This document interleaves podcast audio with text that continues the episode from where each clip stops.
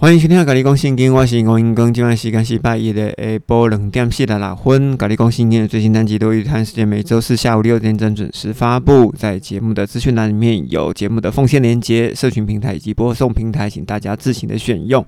非常感谢李双燕姐妹对本节目的支持，并且留言感谢这个节目，还要感谢有你。这个节目的确干货非常的多，而且他承认真的都听不太懂啊。但是呢，刚好有时候会解释到某一些令人很困惑已久的经文，就会觉得有亮哈，有亮光。例如，把炭火堆在他的头上，其实是要把炭火给卸下来。这些问题，这位姐妹呢，真的是问过好些人了，但是一路上呢，大家都不是很懂。那非常感谢你的回复啊。被你发现了哈，咖喱公信经这个干货真的是太多了。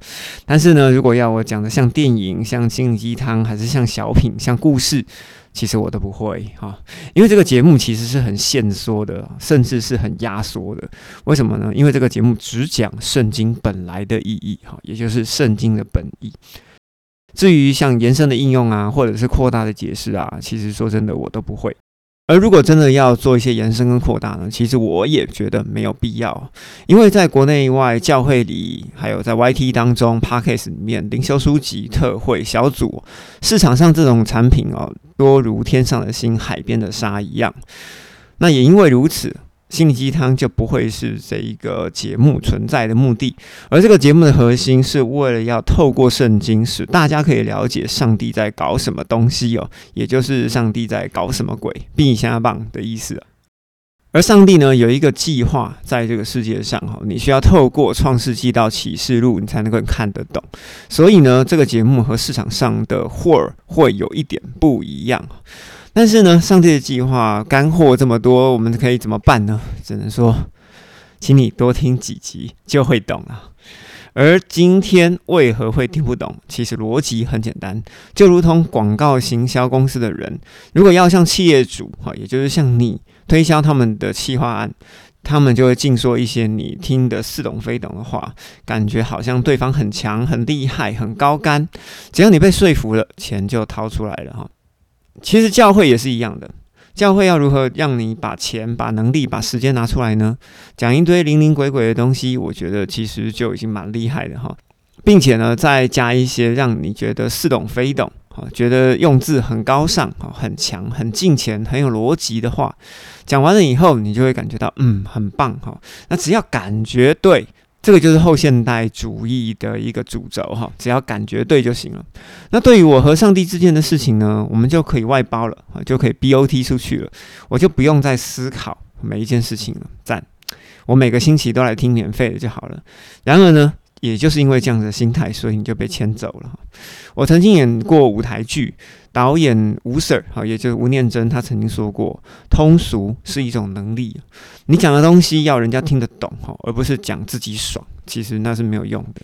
如果你听过启示录的第二章跟第三章期间教会的内容，由新约开始一直到今天，利用信仰神圣不可侵犯的这个界限的人啊，把一堆狗屁东西通通包装在宗教的仪式里的人，多而又多。我们就以罗马书的十二章二十节，也就是箴言的二十五章二十二节为例啊，也就是今天提到的，把炭火堆在仇敌的头上。这个中文而言呢，的确让人觉得逻辑不通哦，听不懂。然而最令人生气的是，明明是翻译有问题，而神学院的教导还要硬解释，也就是硬凹。他们熬什么呢？因为呢要把炭放在人的头上，那敌人的脸呢就会红红的，代表敌人羞愧。我羞你妈的头啦！译者搞不清楚阿拉伯谚语的典故，就乱填词；那解经的人呢也搞不清楚，就乱解释。那这不就是上梁不正下梁歪吗？这不就是秦国一手遮天的赵高指鹿为马吗？所以你听不懂这个节目在讲什么，其实是正常的。听得懂才叫做不正常。如果可以再懒一点，以后主日讲到的稿子用 Chat GPT 直接产生就好了，再加上一个 AI 的语音导入，直接输入麦克风，AI 机器人就可以取代牧师了。反正大家都似懂非懂嘛，对自己有没有请鬼来开药单也不在意，你说是不是？再举个例子哦，在上周你有没有参加复活节礼拜呢？但是你觉得只参加复活节礼拜是够的吗？当然是不够的。还有周五的耶稣受难礼拜，你有没有参加？如果呢，你还可以再参加周日早上的朝阳礼拜的话，我觉得这样就更完美了。但是呢，你觉得只有这样子吗？其实不止，在复活节之前还有大灾期的四十天呢，教会才不会那么轻易放过你。但是你以为春分后的第一个月圆的星期天定为复活节，这样就对吗？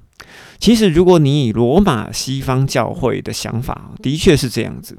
但是呢，如果你以东方的君士坦丁堡为中心的东方教会来说，他们就会讲，西方教会计算复活节的方式和犹太历无法吻合，这样的计算方式是完全错误的。我想请问你，到底哪一个对？到底是东方教会对，还是西方教会对？光要定义复活节是哪一天哦，其实就搞不定了，还受难礼拜、朝阳礼拜搭在一起嘞。有一些教会呢，还要彼此取暖哦，搞联合礼拜哈，复活节的联合礼拜，或者是复活节的受难礼拜，哈，人多看起来比较安心，真的很想要在这边骂脏话。可是谁能告诉我，周五的受难礼拜核心到底是什么？耶稣被钉的时候，彼得都跑了。参加受难礼拜的人是想要比彼得更近前吗？然而，周五受难礼拜的当下其实是逾越节。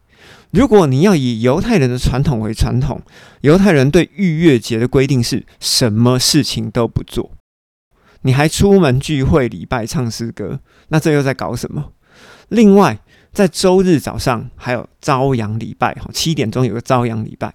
他们是想学习玛利亚、彼得跟约翰去迎接耶稣复活吗？你要知道，玛利亚去墓园一大早的目的是什么？他是要在日出出来的时候啊，为耶稣收尸啊。因为耶稣呢被安葬的地方是一个临时的停放处，他要在安息日过了之后呢，把耶稣的尸体再次的领出来，放在一个正式安葬的地方。他是要去收尸的，好吗？好，那所以你们也是要去帮耶稣收尸吗？哦，我就不懂啊，到底在在搞什么？而且礼拜天早上，如果你定七点朝阳礼拜，哎，可是呢，人家玛利亚是怎么样？是天一亮就取，哎，那是早上五点四十分的事情。